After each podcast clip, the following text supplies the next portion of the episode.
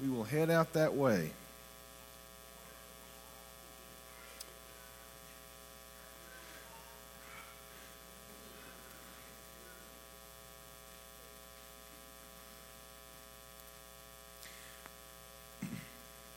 So, this morning we're going to look at the third uh, session in, um, in this, this book. Again, for our guests that are here, we're doing something different that uh, I haven't done before, but we're taking a book uh, that was written um, by a man named Dr. Thom Rainer. Dr. Rainer's a Southern Baptist, uh, he's been a pastor, he's been a seminary professor. Uh, he, right now, he, he leads out a ministry just to help churches uh, to kind of be revitalized and coming alive. And I've, I've mentioned to you how important it is that that happens because the, you know, the oldest generation of adults in our church, uh, over three quarters of them are or were Christians. The youngest adult generation in our church, millennials born between the early 1980s and early 2000s, less than 15% of that generation are Christians. And uh, just, just how imperative it is that we take the Word of God and we are serious about what it means to be the body of Christ because 150 years from now, our, our, my children's grandkids, they, they might not have a church like we see it in this landscape in our country today unless something happens, unless something changes. There was an article uh, this week uh, in a couple newspapers I read on the website. And, and it was just, I've heard this before, but it was just like everyone was surprised to hear it. But the, the nation where the church is growing the most rapidly, there's the most number of people coming to faith in Christ and serving Him is in the nation of Iran. Think about that. Go back and look it up this week. Look it up on different websites. The church in Iran is, is, exploding right now. People are leaving the, the Islamic faith in droves and they're turning to Christ. I think that's great. At the same time, it it saddens my heart because I wish that our nation was the one that was growing the fastest. And here in a few hundred years, it might be if Jesus tarries because our, our, our culture and our nation will change so much, it'll become just as oppressive and just as dark as that hateful regime in Iran has been for, for 40 years. I hope that doesn't happen here. Uh, I, but I, that's why I've grown cynical about politics. Guys, I, I, think, I think we just have to, we have to, we have to, you know, call up the special forces in Christianity and be focused on sharing the gospel and the Christians God's called us to be. I, am not going to invest all of my energy and, and, I, and, and, and time and, and worrying and thinking about the politics of our nation because it's just such a mess. But I want to focus on God's Word. I want to focus on being the church of Jesus Christ, and I want to focus on being the member of God's church. Uh, and that's what this series is about because it's an alarm bell that, that needs to be raised. Um, you know, it, it's, it's really, uh, it would be a lot more dangerous for me as a pastor to share these messages and maybe the state that our church was in about five or six years ago. It's, it's a little bit safer now for me because of how, what God's done here. Um, but uh, it's just, it's just imperative that we look at this study. So we have three more weeks after this and then we're going to turn to start looking at the Old Testament patriarchs, and I'm excited about going there. But I hope you've, you've gotten something out of this study. But this morning, uh, the topic is uh, that I will, be, I will not let uh, my church be about my preferences and desires. We've looked at uh, in 1 Corinthians chapter 12 to be a member of, of the church to be a church member. We see it's biblical in, in 1 Corinthians 12. Paul refers as being a member of the body, but we have to be functioning as a, as a member in the body of Christ. Uh, and then last week we looked at to be a, a member of the body of Christ means we are focused on unity and not being divided and trying to identify the things that divide us and coming together. I, I came up with a little, with a, with a pithy statement. I tried to make this statement that would uh, encapsulate the last two weeks and this week. It says, I am a church member who will be a functioning member in the body of Christ, and I will pursue unity above my own preferences and desires. And I just want you to think about what it means to be a, a part of the church. Because here, here's the other thing. Um, if, if, the church is, uh, is what Paul describes it as in 1 Corinthians chapter 12. I mean, Paul had this radical encounter with Jesus on the road to Damascus. He was a persecutor of the church. He met Jesus, and it radically transformed that man's life. and he became committed to being in the dark. Uh, we, lost, we lost something. Let's see if we can get it back, or we'll just roll with. Hey, there we go. Yeah, okay, that's better. Uh, but, but, but, but Paul, whenever he encountered Jesus, man, it just radically transformed him. And, and, and, and through the, the revelation of the Holy Spirit in Paul's life, he wrote the majority of the New Testament. And he describes the church as the body of Christ. And here's what I want you to think about, though, because all those, uh, you know, there's kind of in apologetics, kind of some reasoning about, you know, are the claims of Christianity, the cr- claims in the gospel true and accurate?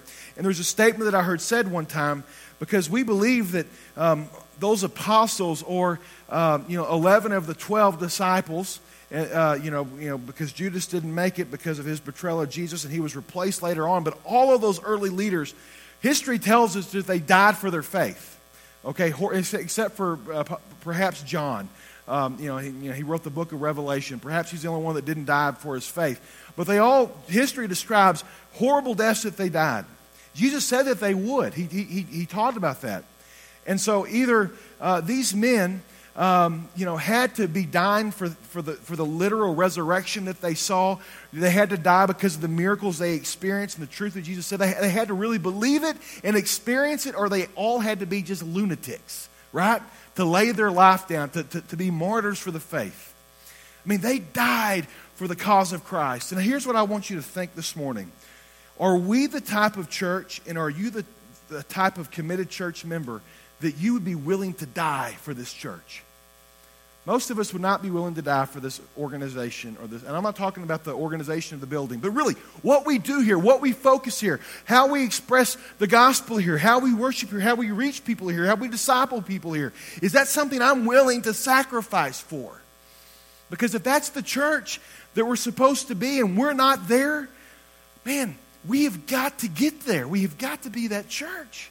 And, it's a radical thing when you think about what it means to be a member of the body of Christ. I'm gonna, I've been sharing these, these larger uh, pledges that Rainer asked the church members to make. I've been sharing at the end of the sermon, but I'm going to throw it on the front end. He's asking us to make this pledge this morning. He says, I am a church member. I will not let my, my church be about my preferences and desires that is self serving. I am a member in the church to serve others and to serve Christ. My Savior went to a cross for me. I can deal with inconvenience and, uh, inconveniences and matters that aren't my preference or style. I mean, Rainer is talking about issues that he's seen in churches across the land that are dying. And, and, he, just, he just sees the things they get hung up on. Many of us have some of those experiences. Maybe they, they're here, or maybe you've seen them elsewhere. But, but the, the solution is about is not just to leave the church, okay? Because because because all these hypocrites. The solution is you be the answer to the problems that you've witnessed in the church. You be committed to the cause of Christ here. And if we all make that decision together, we're going to see a transformative church that's going to continue to do amazing things in history. So, uh, we're going to look at this week what it means to be that type of church. We're going to look at some scripture. Um, the, the first text we'll look at here in a second is Mark chapter 9, verse 35. But um, I want to start off by talking about the first time I spanked my son. And be careful. If you just, if you just like, whoa, he, the preacher beats his kid. Why do I ever beat you? He just shook his head. Okay, so depends on that definition of beating, right? I just want to tell you, I spank my kids, okay? Uh, they got a lot more spankings than when they were younger. The older they've got, they don't get as many spankings anymore. Um, I believe what Scripture says, spare um, the child, not the rod. And I think it's biblical to, to, to discipline um, you know, the right way. That's that parents have to be obedient to God's word to make that decision. But I made that decision. We spank our kids. Um, also, just so you know, I asked the 60 kids that were in our junior high ministry Wednesday night, how many of them have gotten spankings, and about 90% of them raised their hand. And I said, put your hand down. How many of you deserve those spankings you get? They all felt like they deserved it, okay? So, um, but I remember the first time I spanked Wyatt. I don't remember the first time I spanked the other kids. I, I just don't. Sorry, Emily, you missed out on that. But uh, probably just because of, you know, it was a big thing. You're out as a new parent. But I remember uh, he, Wyatt was not very old, okay? He was pretty young. I don't remember exactly the age he was. But I remember he was sitting on the floor playing and he was doing something. And we told him not to do something. And he looked at me with this act of defiance and said no and threw something. And right then and there, boom, he earned that discipline right then and there. Uh, I mean, because we know that, that children, children can be selfish and demanding. Y'all agree with that? I didn't teach them that, okay? I had to teach them how to not be selfish and demanding. But do you also agree that adults can be selfish and demanding? That you can be selfish and demanding? Um, I'm not going to ask you to raise your hands about that, okay? And I'm not going to ask you to raise your hand if God's ever spanked you for that. I think we would all probably raise our hand and say, yes, we all deserved it. Uh, but, guys, we know that church members can also behave in the same way. And, and, and the primary point of this text is pointing to the, to the, to the direction of Scripture that screams about the attitudes that we should have as being a part of the body of Christ. I think that it's not a far stretch that we need to have this attitude in every part of our lives, in our homes, but especially in this church. Uh, we're going to look at Mark chapter 9, verse 35. Sitting down, he called the twelve and said to them, If anyone wants to be first, he must be last and servant of all. There was an argument that was happening between the disciples and uh, they were arguing about who was going to be first in this kingdom. Number one, they didn't understand that, the exact context of the kingdom that Jesus was going to reign over. They thought it was going to be this literal kingdom set up in Jerusalem. Kick the Romans out. They were all shocked and dismayed when that didn't happen. Um, but Jesus says, if you want to be first in my kingdom, you will be last and you will be a servant to everybody. Uh, and, and, guys, that, that, that is the truth of God's word. It doesn't mean that we are supposed to just be codependent uh, on serving people. Uh, you know, it, it, we don't worship serving, we worship Jesus. That's why we do serve. But it does mean we are codependent in a relationship with God, that we have got to be committed to serving Him in all things. And there's things in our lives, there's attitudes in our lives that need to be done away with to enable us to have the right mindset on how to serve our King on this earth. Uh, the first point that I want to make today as we look at text, at the text, it has to do with this, this, this verse of Scripture right here, is the picture of what it means to be a servant. You, you cannot walk into Christianity and follow Christ as we claim to, to want heaven and salvation. We cannot do that if we do not have the perspective that we are servants in all things to God and servants to other people.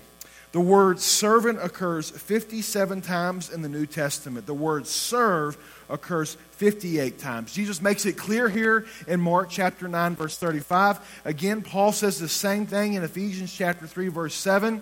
If you're going to be a follower of Jesus Christ, you have to understand that you are not here to be served. You are here to serve other people and to serve Christ. I know that there are many needs that arise in the church. I know because I, I, I, my job is to help manage them. And sometimes we do that well, sometimes we don't do that well, and we're always trying to change up our organization. We have lay pastors now to meet. We're going to focus in our deacon ministry, get committed. There's all these things we're trying to do, to do all these because really, all ministry is, as far as the definition I have, ministry is meeting people's needs with love. Okay? The ultimate need anybody has is a relationship with Jesus Christ. But here's the thing the only way we function as a church, the way God wants us to, to be to have the optimal health, to be the optimal functioning body, is that if we all have that mindset, instead of us sitting back waiting to be recipients of this ministry. We are this ministry, guys. And we have to understand that we have got to all contribute. It's been cool to see some of you that I've gotten to know. You've been reading the book, I am a church member, you've been listening to these sermons, and all of a sudden, you're just like, whoa, wow, I know what I need to be doing here. How, how, how can I? And I, it's, it's, I'm glad you're responding. But because I, I just want you to have that mindset. You have to be a servant. You have to be a servant. Now, I'm going to point out a, something here that uh, I, I, debated about doing it or not because it, it could hit close to home to who we were a few years back before I came. But this is in the study that Rainer presents. Uh, and one thing about Dr. Rainer that, that you'll learn if you really read some of his books, you listen to some of the stuff he's written, he is committed. He's, a, he's an academic, and he does a lot of research. He really just makes, makes a big deal about people that say, well, you know, the statistics show or surveys show. He's like, what do they show?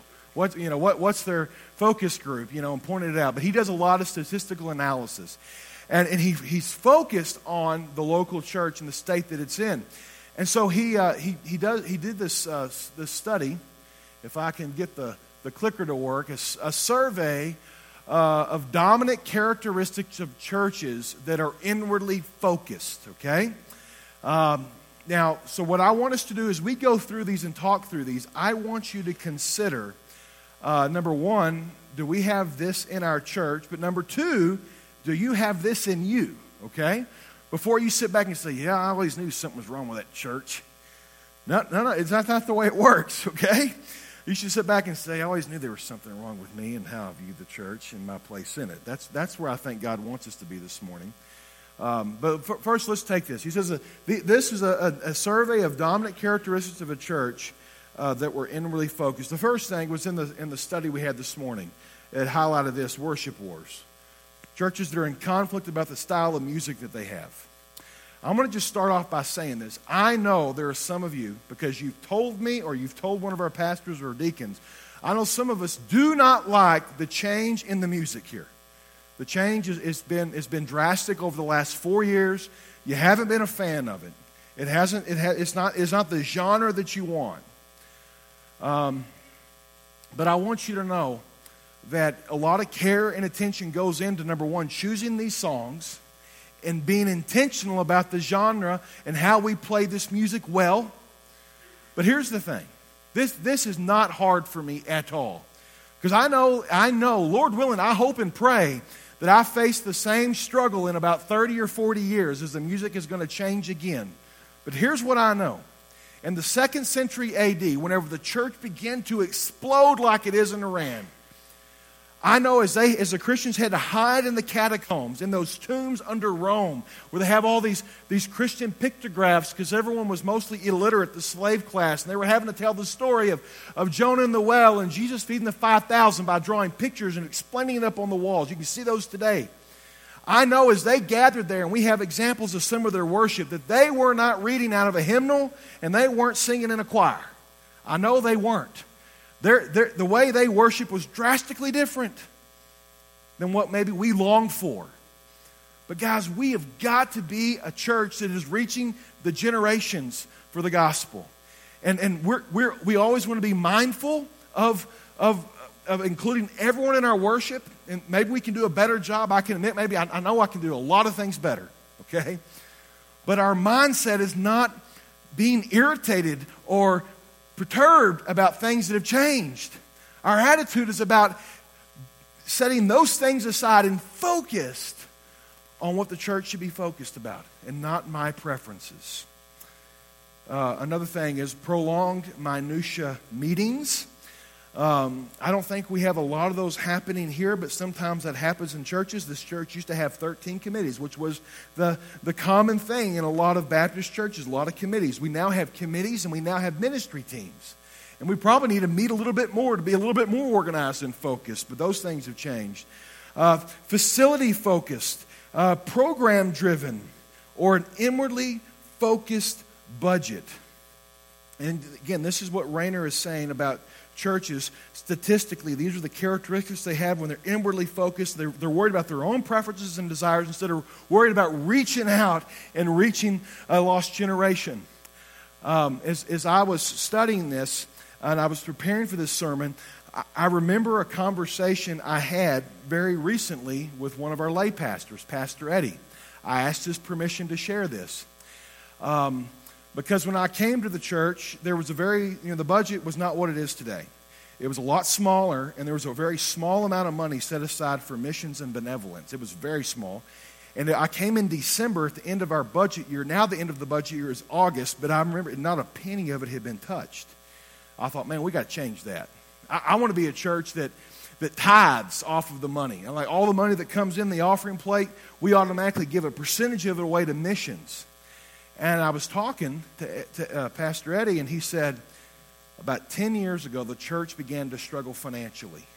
And one of the first things the, tr- the church cut in the budget was the cooperative giving. We cut it out because we had to keep everything else afloat and everything else going.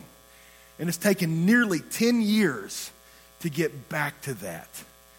And, and, and guys, I, I, I want to celebrate today in the business meeting where we're at, and we're trying to get back to that point. Um, but they become inwardly focused with their budget. Uh, there's inordinate demands for pastoral care. Everyone wants the pastor to be coming to them, serving them, talking to them, meeting them. Instead of the reverse taking place, we need to be going out, reaching, Pastor, how can I serve you? Pastor, how can I be a part of what we're doing here? That, that, that transition needs to happen. Uh, there's attitudes of entitlement, greater concern over change rather than the gospel anger and hostility, evangelistic apathy.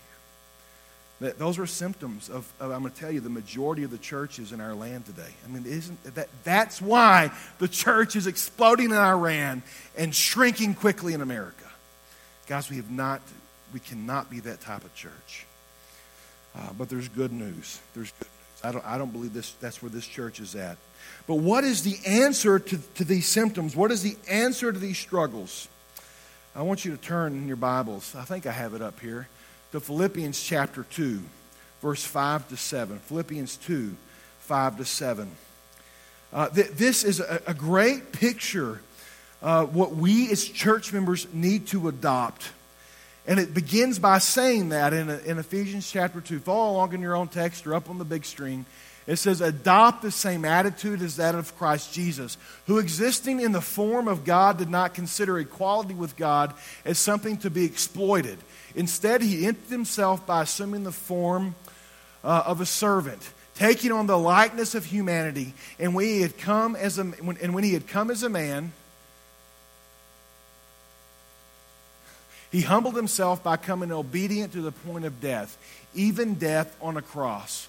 For this reason, God highly exalted him and gave him the name that is above every name, so that the name of Jesus every knee will bow in heaven and on earth and under the earth, and every tongue will confess that Jesus Christ is Lord to the glory of God the Father. The first thing I want you to think about when you look at this text, it starts off, it says, adopt the same attitude as that of Christ Jesus. That word in the Greek, adopt, it, it, base, it, it literally means to put this on. Put it, put it on.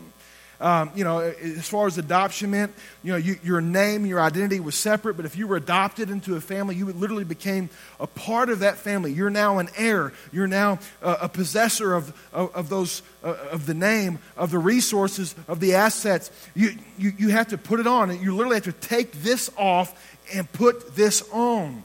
And it's no wonder sometimes that church members don't have the right attitude. Okay, because I, I think sometimes, uh, maybe in different times in history, I know I've been guilt given in the way I've, I've, I've practiced my faith in leading, and sometimes, you know, we just want to focus on, you know, heaven and salvation, but we don't talk about teaching them all that I've commanded you. But here, here's the fact of the matter we have to take off who we are if we're going to follow Christ, and we have to put something on. We're commanded in Scripture to die to ourselves and be resurrected up by His Spirit and by His Word to be the people that God has called us to be. We have got to take on that identity. So when it says, whenever it says to, to adopt this attitude, it means that you're taking something off and putting on Christ. Putting on what he wants you to be. Also, look at this text. It says, adopt this same attitude as that of Christ Jesus, who existed in the form of God, did not consider equality with God as something to be exploited. I love how it, it, it uses that word exploited because we know that, that God, you know, Jesus was fully God and fully man, and he had all the resources at his disposal that God has. We know because we saw Jesus display them in the miracles. I don't know if you believe in the miracles or not. I do. I want to put my faith in Christ for salvation. I put my faith in everything in God's Word. And he had all that, and, and, and he, he, he would at times exploit um, you know, his power to, to do these miraculous things. But, but it says here, it says here in the text specifically that um, he did not consider equality with God as something to be exploited. We are created in the image and likeness of God. We, we have a mind, okay? Uh, we have an appetite. We have desires. And sometimes that appetite and those desires and the things that we want, we know good and well are not in line with what God wants. And we have to make the decision that we are not going to exploit that. I mean, come on, you can act like a big baby anytime you want to. No one's going to round you up and haul you off to big adult baby jail unless it's bad enough, and then they will take you to jail. But by and large, in the church, okay, you can do whatever you want to do, especially as Baptists, okay? Everyone, if you're a member of the church, you can go do and say whatever you want to do in this business meeting a little bit. In fact, you could, y'all could rise up and fire me today. Did you know that? I hope that you don't, but you can, okay? But we have to choose not to exploit that, to set that aside, set, set these aside, to have, have the same attitude and to have the same mind as Christ. The last point I want to make from this text, there's a lot to be said in verse 7.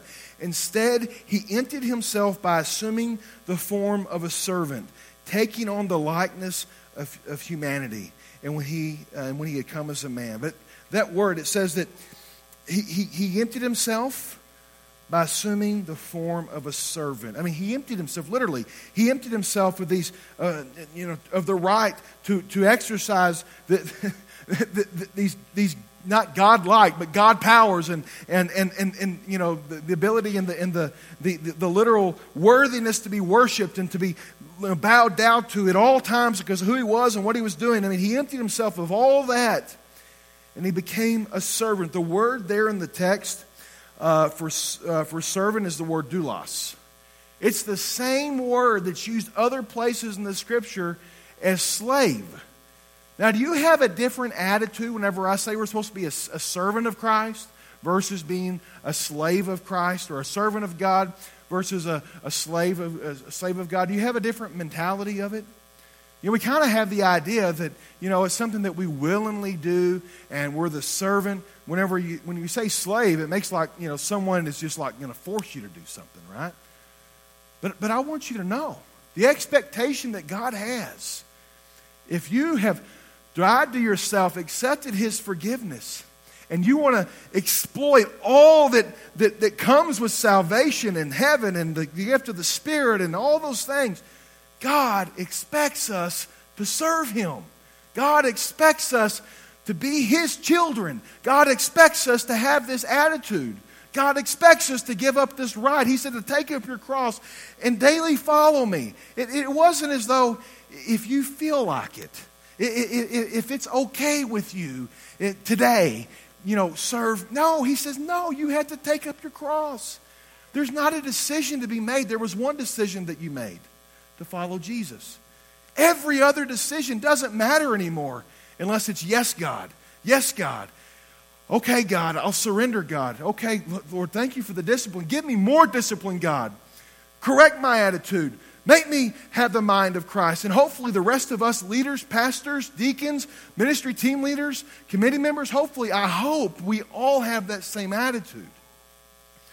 And when we do, that's when fire catches.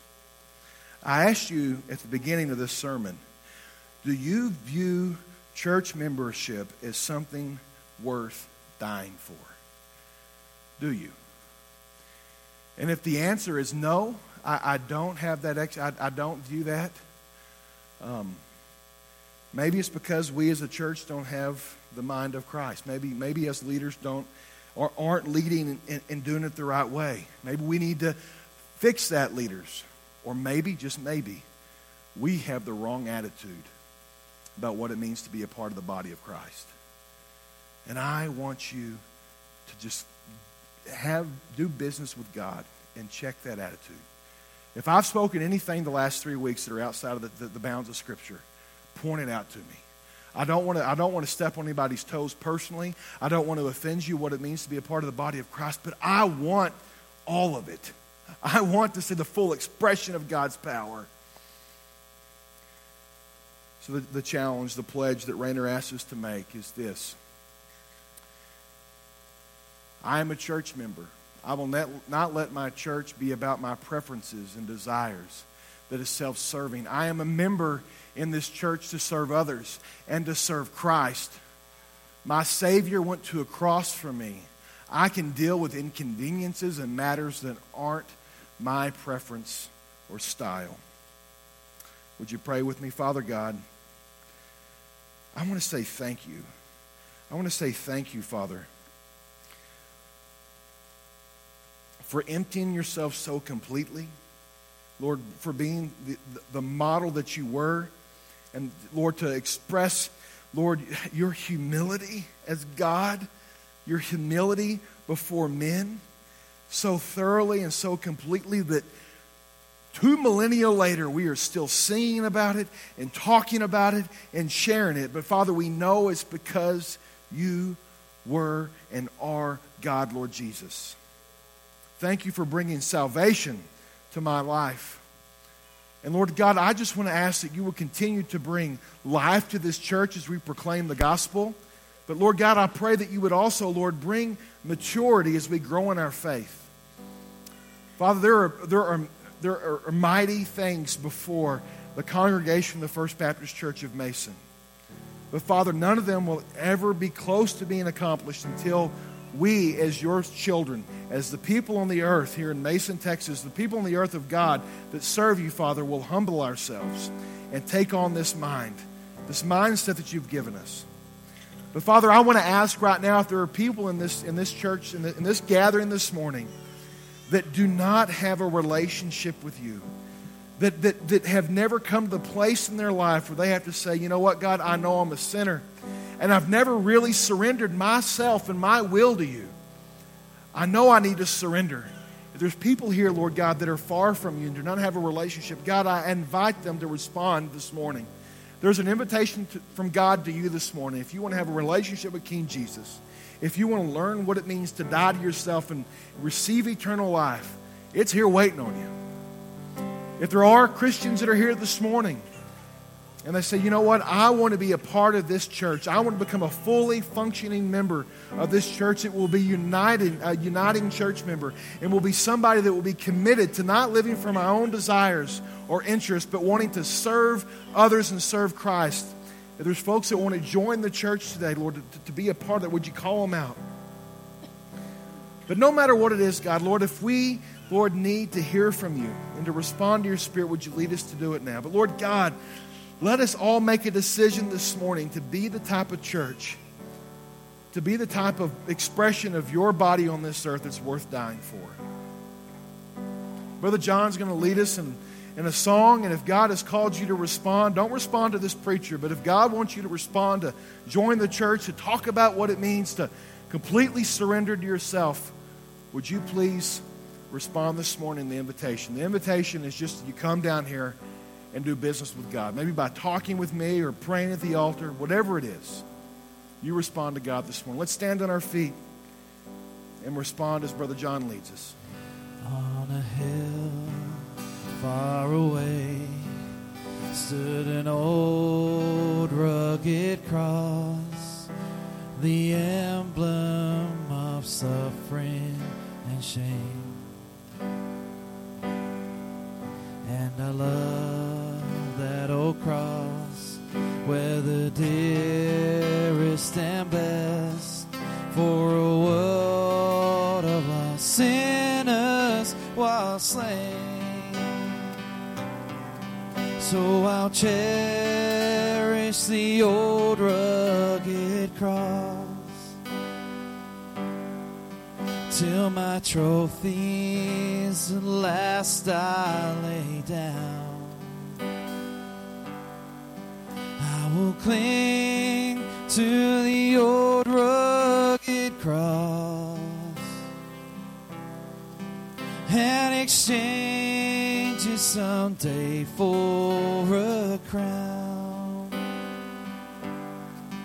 Oh, the old rugged cross, so despised by the world, has a wondrous attraction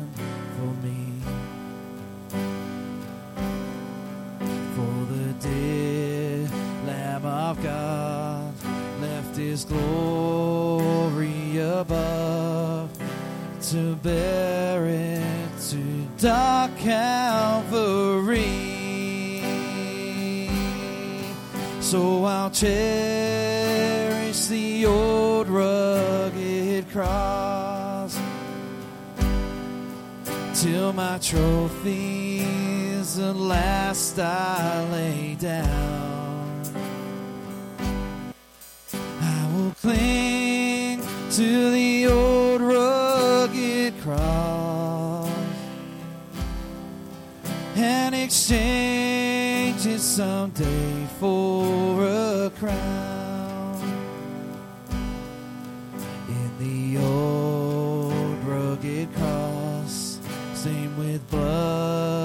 so divine, a wondrous beauty I see.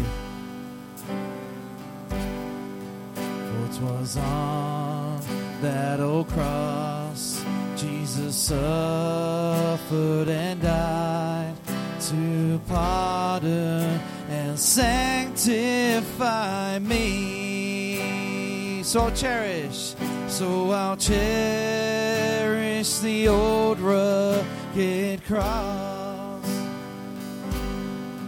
till my trophies at last I lay down. I will cling to the old rugged cross and exchange it someday for a crown. Father, I just want to say thank you, Lord, for Lord leading us this morning, Lord, through Lord our our worship pastor, Father God, Lord, through our connection groups, Lord, through our children's ministry, Father, for your presence being here. And, and Lord, I just ask God that, Lord, as we leave this place to go to a business meeting and then we later live, leave to go to our, Lord, our, our community, Father, our homes, Lord, that, Lord, we would adopt the mind of Christ and that attitude, Father, wherever we go, Father. And Lord, when people look at us, Father, they won't wonder what church we're a part of, Lord. They might see there's something radically different there. And we can tell them it's because you're meeting Jesus. Lord, let us have that attitude. We love you and pray this in Christ's name. Amen. Hey, you may be seated. I want to just introduce uh, someone to you real quick. Um, uh, Norma, come on up here with me. This is Norma Velez. Some of you have met and know Norma. Uh, Norma um, has uh, become very close with uh, my wife and, and with myself. And uh, she's, she's been coming to Life Connection Group whenever she can. She works as a nurse in Fredericksburg, so sometimes she can't be here. But she was, uh, you know, reading the book I'm a Church and Becoming a Life Connection Group, and uh, she's talking to Rachel about it, and she said, "Oh my gosh, I need to be a functioning member. How do I do that?" And she said, "I need to, I need to come up there and help with this and that." And this Rachel said, Rachel, "Wait a minute, Norma, you, you ought to join the church first. She's like, "Oh, I haven't joined the church." And uh, it's like, and Rachel said no. And uh, so they started talking about it. Norma said, well, I'm going to be a part of this church. And so uh, she's coming uh, by, by statement. Uh, she she was uh, is baptized as a believer in Christ a, a while back into the church, but this morning she's going to come and she wants to become a part of our of our fellowship. So I'm very thankful to have Norma here with me this morning. So. So Norma and I are going to walk back there, and Brother John will lead us out in song, and then we're dismissed. I ask you to, to hang around and then go to the fellowship hall for a little bit for a business meeting. Uh, but it's been awesome to worship this morning. Brother John.